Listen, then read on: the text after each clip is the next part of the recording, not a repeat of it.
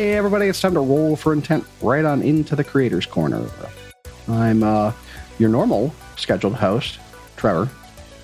But Christian could not make it today, so we've got a pinch hitter. Whoa, are you guys recording a podcast in here? I had I had no idea. I, I Oh, guess God. if you need me to substitute, I can. Jesus. So we let a bird in the studio again. My Uh, Hey, God. I'm just gonna take this empty seat right here, sitting down, and hey everyone, it's Micah. It's everyone's favorite avian cryptid. How you doing? Oh, I'm pretty good, pretty good. So how'd I how'd I rope you into this one? Uh, well, you threatened to cut off my millet supply, and uh, also you said you would kill off my character if I would not like take part. See, So, you just like, got to re- remove Yeah. remove all veneer of of Yeah. uh, civility from our show. I mean, that's that's the best way to do it, honestly. Yeah, like uh, everyone, like the viewers don't know this, but we actually hate each other. Like we're incredibly toxic Oh, they behind the scenes. Okay, They know. Yeah. Okay, sure. Yeah, they've been to the Discord. Yeah, exactly. So uh I had to take a long trip to capture our guest this week. I had to jump in a plane, head on over uh across pond. And you know, getting that back through customs is rough when your bag is mumbling, please don't hurt me, and moving too much. But uh, I did promise him that once we did this interview, I'd let him free. Um, and I'm sure he's ready to get uh, his bonds off. Bonds off. I'm sure he's ready to get his bonds off. But tonight we've got Jamie Trollope with us. Uh, he's a pretty new content creator, but he's putting out a massive quantity of content in the released volumes he's done already. So I think it's pretty safe to say that he uh, is a bit of a veteran, even though he just started, based on the amount of time that must have taken to put these things together. How you doing tonight, Jamie? Yeah, pretty good. Uh, I would say it's nice to be here, but waking up in a dark room sort of takes the shine off things a little bit. But yeah, Hey, welcome to the club. You know, that's kind of my life. yeah, glad we could work that misunderstanding out, you know? Yeah, but usually he just gets a blanket thrown over his cage, so it's okay. It's all it's a lot lot more low key. So you've got a couple really cool pieces of content out there that have been hovering in the top 10 I think since they were released, which I think is pretty high praise considering the amount of really good content that is out there on Infinite. And I think those two pieces of content actually speak to the amount of work that put into them and how useful they are when we first started the show, before we decided we were going to start just interviewing random content creators, uh, random being a relative term because all the people that we have interviewed have been lovely with lovely content. This show is aimed at helping GMs find better ways to run their games. And your content is aimed squarely at the GM. This is not aimed at a player uh, necessarily, though I think players could get good ideas for how to create their characters from this this is definitely a GM centric product, and I love it. So, what I'm talking about, so I don't get 20 minutes in of gushing about this before I say, oh, by the way, this is what we're talking about. These are the NPC indices. So far, Jamie's released one for the Warriors and one for casters. I think he might have one more on the way. We'll let him talk about that a little bit. But, Jamie, these things are massive. Tell us a little bit about what they are broadly speaking for somebody that might not be in the know as to what a NPC index is. Sure. Uh, you've nailed it, firstly. These are definitely DM uh, centered products. Essentially, they're beat series of uh, stat blocks, but they're specifically for class based enemies. So, one thing that I always thought is missing in second edition is I tend to retool a lot of monsters. I tend to reflavor things for my purposes because the stuff that Paizo puts out is awesome, but one area I don't think they've covered quite yet is the sort of humanoid based, class based enemy. So when you when you put a, a barbarian in front of your group, I want them to know that they're fighting a barbarian. Uh, if they say the wrong thing in uh, the Church of Abadar and the cleric is a little bit upset about that, I want them to know that that encounter is with a cleric of Abadar, you know? So these are bestiaries of stat block. and each one, is 112 different creatures or enemies that your your group can face. I really love this as a GM that likes to create random encounters on the fly based on story beats. Because yep. we run an adventure path for our regular show, and that's typically what I'll run. Every once in a while, I'll spin up some other thing. But I am not afraid of bolting things into it, right? The hardest thing about bolting on something based on, oh, well, the, the party got this wild hair and they're going to go off in this other direction and investigate this thing is figuring out, okay, well, they're investigating people. I need people stat blocks. And those are a pain. And like you said, there are not a lot of them available. And I've uh, I recently did the judging for the Brewmaster's Compendium for Monsters on the Pathfinder Second Edition subreddit. I was one of the judges. And something that I discussed with the other judges while we were getting submissions is some of my favorite creatures are, or some of my favorite enemies are just NPCs because they make the world feel real. I mean, if your PCs are in the world, there have to be other people like you. There have to be, right? Yeah. So that makes the world feel more genuine and lived in. And I love that. I would much rather have a interesting humanoid that the way that they play and the way that they fight speaks to who they are than just some generic slobbering monster 475. Totally. Because those monsters often just become a collection of numbers. But I've always run my games as primarily wanting to tell a story first. And the action beats have always been in support of storytelling. So what I wanted with these products is to give GMs the opportunity to um, to flesh out their worlds with realistic encounters that really play off of the spontaneity of their groups. So I've had lots of instances where even if I'm running an adventure path, my group goes off on a wild tangent um, and says the wrong thing to the wrong NPC or is persistent about a particular line of investigation, and I'm just not prepared for the encounters that ensue from that. And I figured in writing these products that if they were going to be useful to me, then they'd probably be useful to somebody else as well. Because as much as I love my group, I don't think they're unique in that, um, you know, tendency to to run off on wild goose chases. All right. Well, uh, that does uh, answer my first question, which was um, is this useful as a fly by the seat of your pants, kind of like patching up a mistake, uh, creating a new encounter where you didn't really think there one one would be?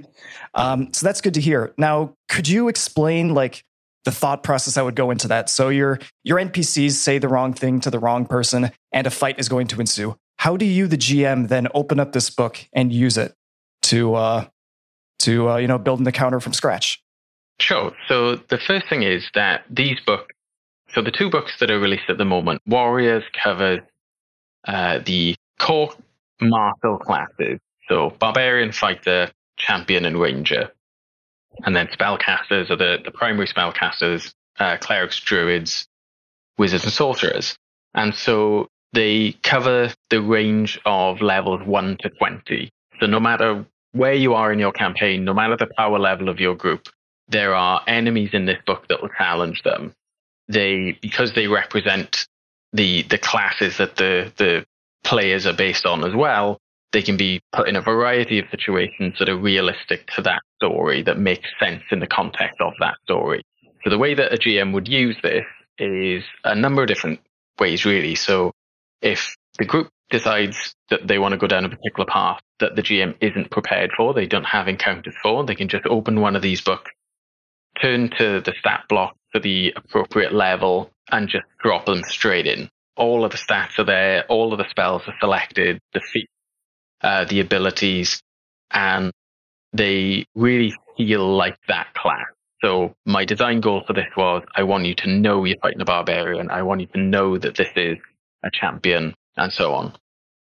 The the other way to use this is in preparation for games like converting adventure path from first edition to second edition. Um, I've been doing that in some of my games myself. So I run a second edition conversion of Carrion Crown and Strange Aeons. Both of those have got lots of humanoid class based type enemies that don't translate exactly into second edition. And that was one of the drivers for me starting to put that block together anyway, that then became this wider project.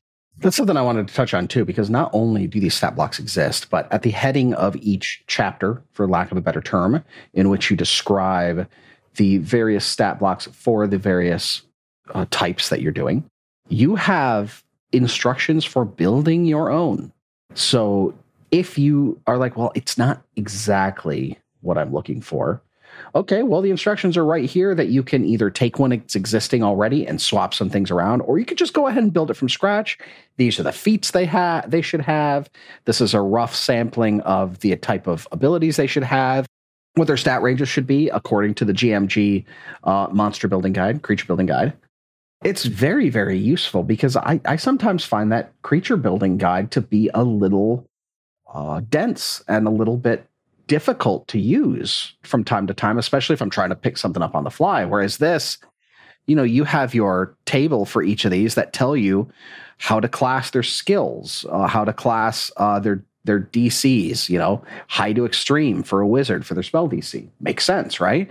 Uh, low attack, low HP, and those are all specific bounds in the game master guide. So if you're looking at this and you're kind of confused by those terms, that's all game mastery guide terms. You've done a great job of integrating that into this and giving some specificity to what those things mean and how to select them appropriately to create a balanced encounter. I love it.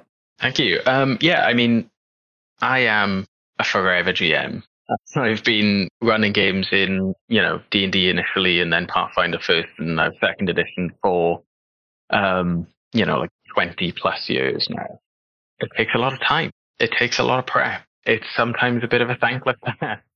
So I wanted to create some uh, products that would be of real use to GM, and that would be whether they're brand new to the game, and that's where I wanted to put in, you know, quite a simple step-by-step process of how you can create your own class-based NPC. Paizo have done an amazing job with the the uh, creature guidelines and the GMG, but like you said, they're dense.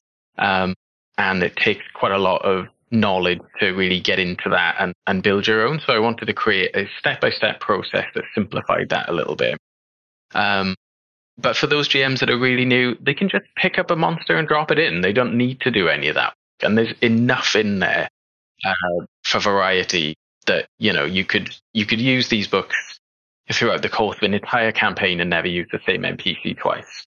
And that's not um, to say anything of the the ancestry templates that I've put in there as well, which gives even more variety. I think, you know, I tried to do the, the math on this um, and probably failed, but I think with all of the different combinations of class level and ancestry that's in there, you could have something like 3,000 different NPCs per book. You know, I mean, I don't think anybody's going to go to that degree, but don't tempt me. Well, it's not a challenge. I wasn't throwing down the gauntlet.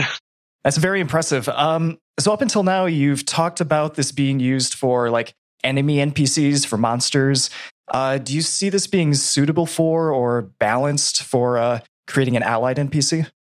That's an interesting question. So th- they're definitely not balanced for player characters because they use the process from the Game Mastery Guide, and that uh, both my product and Paizo's official product say that these numbers you know, they don't add up in the way that PC numbers would. They're built according to different rules.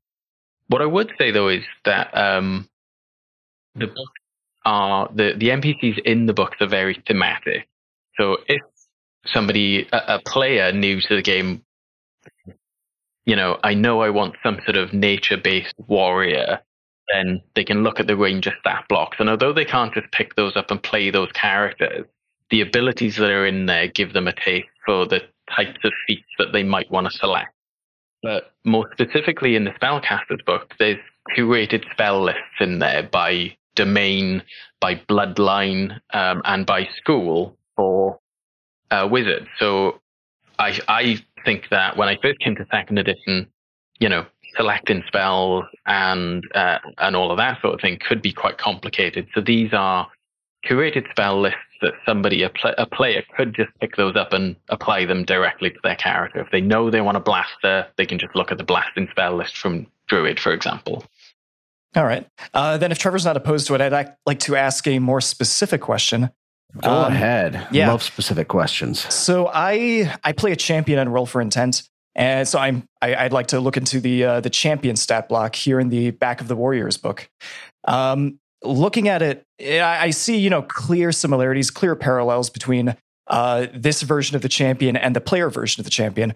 So I see like you know ranged reprisal, retributive strike, so on and so forth. These like uh, champion staples, but I'm also seeing uh, like things that if, if I recall are not in the champion PC. Like I think uh, litany in level seven to ten, um, devoted guardian in level one to four. Uh, so could you could you explain to me the thought process or the logic that is going through your head when you're uh, trying to adapt a player character uh, stat block to an NPC stat block? Sure. So the one of the design goals for this is, you know, you've got to keep in mind that these NPCs, regardless of the level, like if that encounter has been um, designed correctly, they're probably only going to be on the board for five rounds, maybe.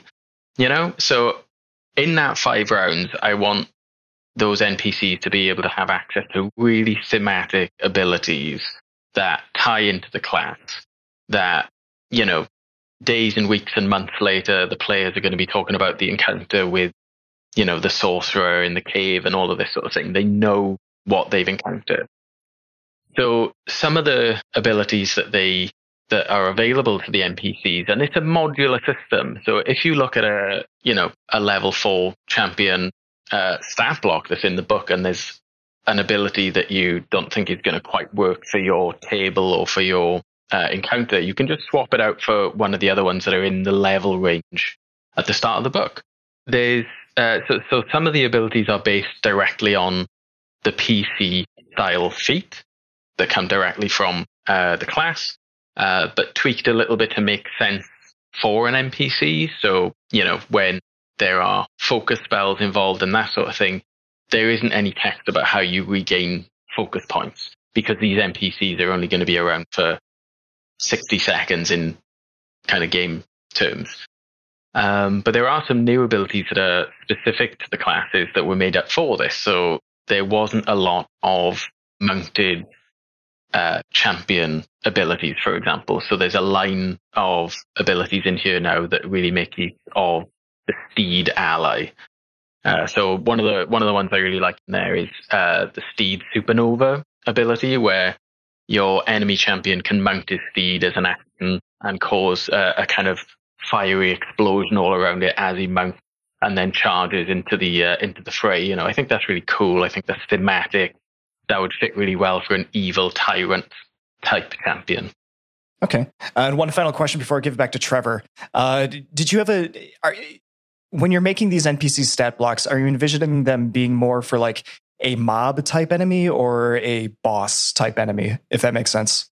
Yeah, sure. You can you can use them for either because they're you know, I mean if you've got level one characters, then the level four um, NPCs in here will serve as a severe encounter, will serve as a boss encounter, and they're fully statted out um, for that. But equally, you know, if you've got uh, a level seven group, a bunch of those level four uh, NPCs will work really well as a mob. So that because they're built on the really solid foundation of the GMG rules anyway about the expected ACs, the expected DCs by level, the expected uh, damage output, and that sort of thing, then they should all be balanced regardless of the level that you encounter them.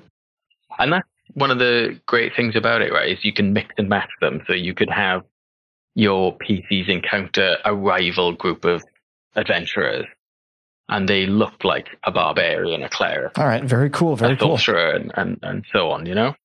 I, adding on top of all that, the ability to add weak and elite templates to these gives you even more variability. So we have five of the same, you know, the same exact stat block, but you throw an elite template on one of them, and that's the that's the boss of the group. That's that's the boss of this this group of ne'er do well Rangers, right?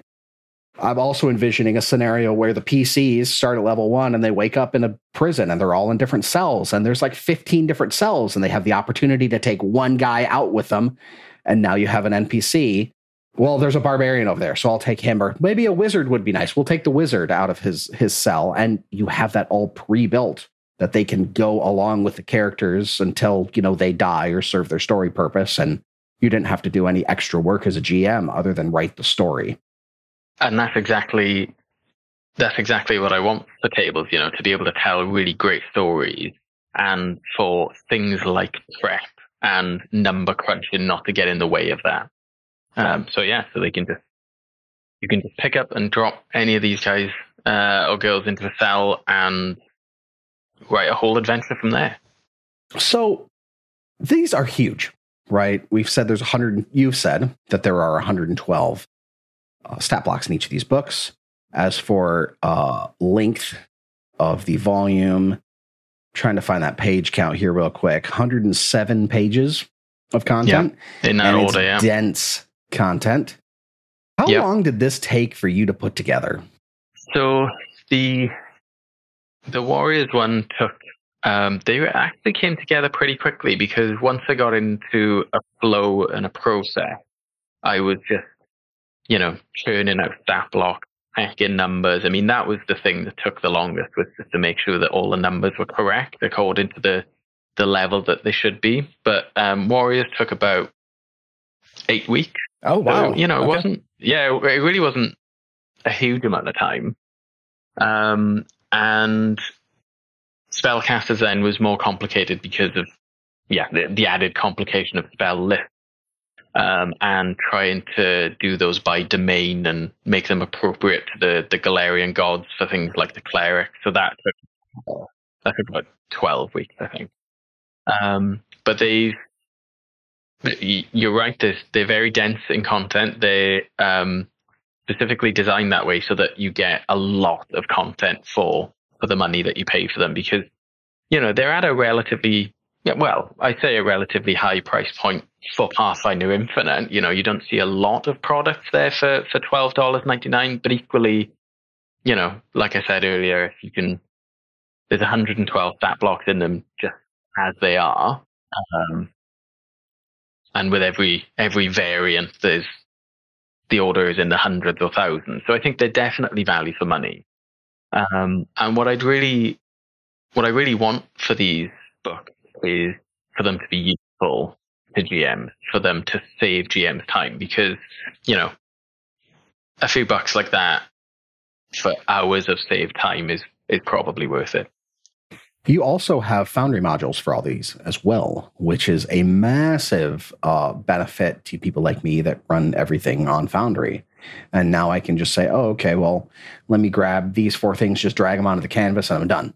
I don't have to go searching for them through the the book. I just got them. There we go. Bam.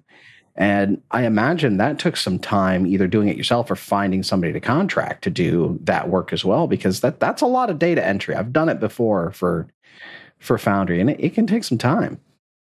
Yeah, you're not wrong. So my uh, amazing collaborator Paul does all of the Foundry stuff for me. Um, so he's uh, a guy that I met through playing Pathfinder Second Edition on Discord uh, in Play by Post games, and we've just you know been collaborating on projects like this. He does all of the Foundry for me. He taught himself how to do that, um, which is really impressive to me. I mean, you talk about wizards. I mean, that guy is a wizard. Like he he taught himself how to do Foundry, did all of the data entry for these stat blocks, and I, I can't imagine how much of a tedious job that was, just crunching numbers for hours and hours. But you know, we do this hard work, so DMs don't have to. Tell me a little bit about uh, your typesetting and whatnot. This is something that I, I've started to really take a keen eye on going through these pieces of content because there are some templates that you can get for free and you can purchase on Infinite for setting up your your page layouts and whatnot. What did you end up using for doing your page layouts, uh, your essentially your your final compositing for this project? Sure. So I I ended up um, creating all of these templates from scratch. Um, I created the whole the whole book, the whole design from scratch using um, Affinity Publisher. So in my initial product on Pathfinder Infinite, um, you know, I started out using Google Docs and Microsoft Word. Yeah, so the templates that exist in, on Pathfinder Infinite, um, they exist for Google Docs, Word, uh, and Affinity Publisher. And a new creator can just pick those up and you know, not have to worry so much about the design side. They can just worry about the creation, about the the thing that they're passionate about. The other thing as well is that there's an incredibly passionate and um, supportive community for Pathfinder Infinite through the subreddit in particular. And there are always people out there who are willing to help um, and provide advice or are willing to be um, or will be commissioned to do this work for them. But for, for my products, I put these together in Affinity Publisher and I've been working really hard on layout and typeset, especially for these products because there's so much information. Um, I wanted them to be easy to use first and foremost. You know, I wanted people to be able to pick them, pick them up, flick through, find the thing they need, um, and yeah, not have to struggle to, to find anything.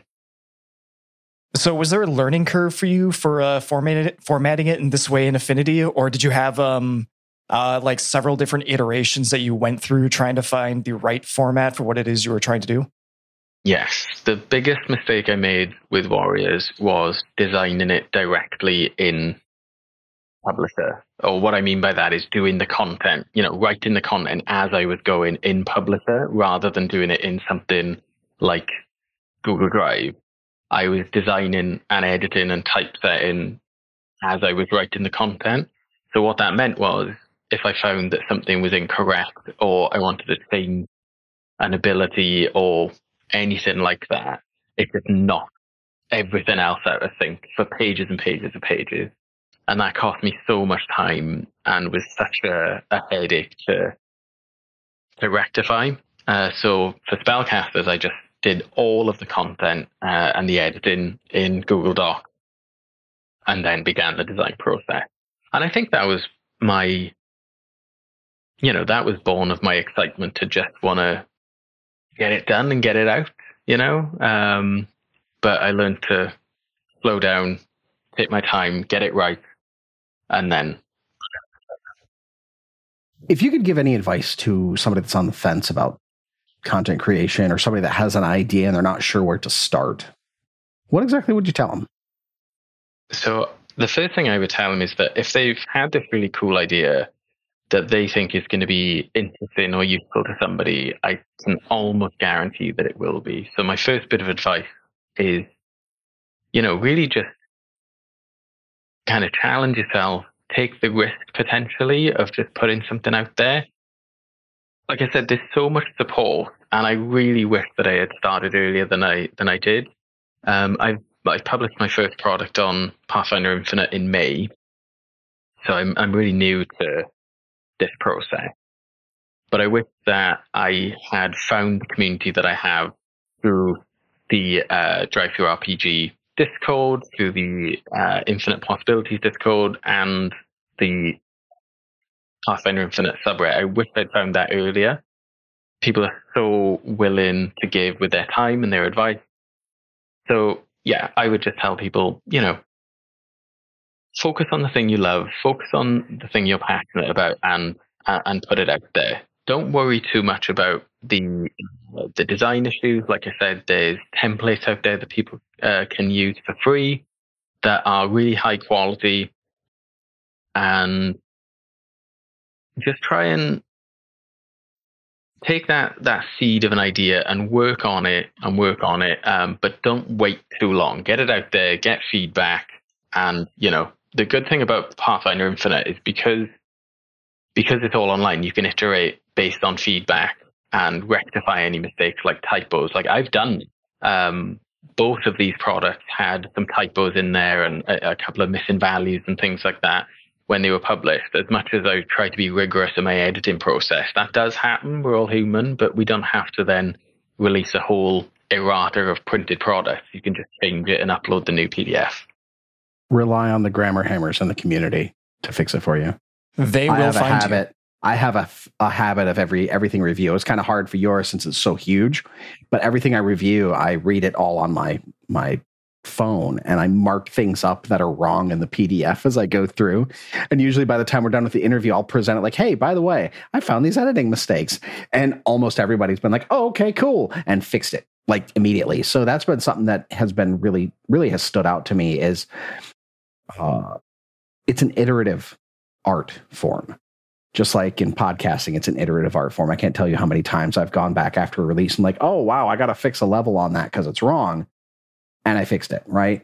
So that's the one of my favorite things I think about Pathfinder Infinite is iterative, not only edits and fixes, but patches and updates to content when people find that something's either out of whack or just want to add something else. It's it's great. And it, you know, Infinite or DriveThruRPG will automatically let you know when there's a new version out and bada bing, bada boom, you've got it. It's great. So I understand you've got something else coming. Is there anything you can tell us about that? Because if it's anything like these, I'm sure it's going to be absolutely fantastic. Yeah. So the these were always intended to be a family of books. Um, so we covered the warrior classes, the spellcasting classes. So what's left of the core um, second edition classes are the alchemist, the bard, the monk, and the rogue. And so they are coming next in the NPC index specialist book. So working on that currently. Um, it'll be the same format with ancestry templates and then a whole bunch of stat blocks of those uh, different classes that you can just pick up and drop in your games, the modular system of adding or taking away abilities, all that good stuff uh, for the, the classes that I'm calling specialist. So hopefully that's going to be out um, in sometime in November is what I'm able to say at the moment, I think. Well, I will keep my eyes peeled for those. So the other thing that I'm working on as well is we haven't had too much on the ancestry templates. So just to quickly explain what they are. Each of the stat blocks that are in the book are kind of agnostic of ancestry. But at the start of the book, there's 30 very simplified ancestry templates that you can uh, drop onto any of these stat blocks. So if you want a dwarf champion, there's a dwarf template there. You just pick it up, drop it on. If you want to it Barbarian for whatever reason, uh, because why not? That's there too. You can just pick up that ancestry and, and drop it on any of the stat blocks. So the other product that I'm working on and I'm desperately trying to get out in time for Halloween are undead templates. Ooh. So this will be a collection of 20 different undead creatures that you can apply that template to any of these stat blocks. So once that's out, if you want a ghost champion, if you want a zombie barbarian, you know, all of those things will be there. So we're we're covering ghouls, revenant, a whole bunch of good spooky things in time for Halloween. So, uh, just out of curiosity, do you have a favorite like combination of uh, heritage and class? Like just something really weird and out there that no one else would have thought of. Yeah, I just mentioned it then. I think the the Poppet Barbarian. I just love nice. that idea of uh, very nice, a very creepy, uh, kind of almost possessed doll um, that you know can also wield a great club with great proficiency. Yeah, I think that's the cool thing about about this is with the ancestry templates, you can just have that variety. You can have such cool different combinations and when you put them together like that, that's going to almost immediately make for a memorable encounter, you know? People are going to remember that Poppet Barbarian down the line. Well, I've had a great time, and I've had a great time thumbing through this book, and I'm going to have a great time trying to kill my players with the NPCs in here. But we are nearly out of time, so I'm going to have to bid you farewell for the night, Jamie. And as always, I'm Trevor. I'm Micah, and and we're roll for intent. We're roll yeah. For, See, Christian yeah. usually closes it out. Okay. I feel like a I feel like a, a a fish out of water here. Christian closes out every episode, and I feel his his uh, absence very dearly. Micah, you'll never fill his shoes. I'm sorry. His shoes are way too big for me. Massive. You can take a bath just, in them. Just huge. Just a large, large ginger man. Well, y'all have a great night. Till next time. Good night, everyone. Thanks a lot, Jamie. You're welcome. Bye, y'all.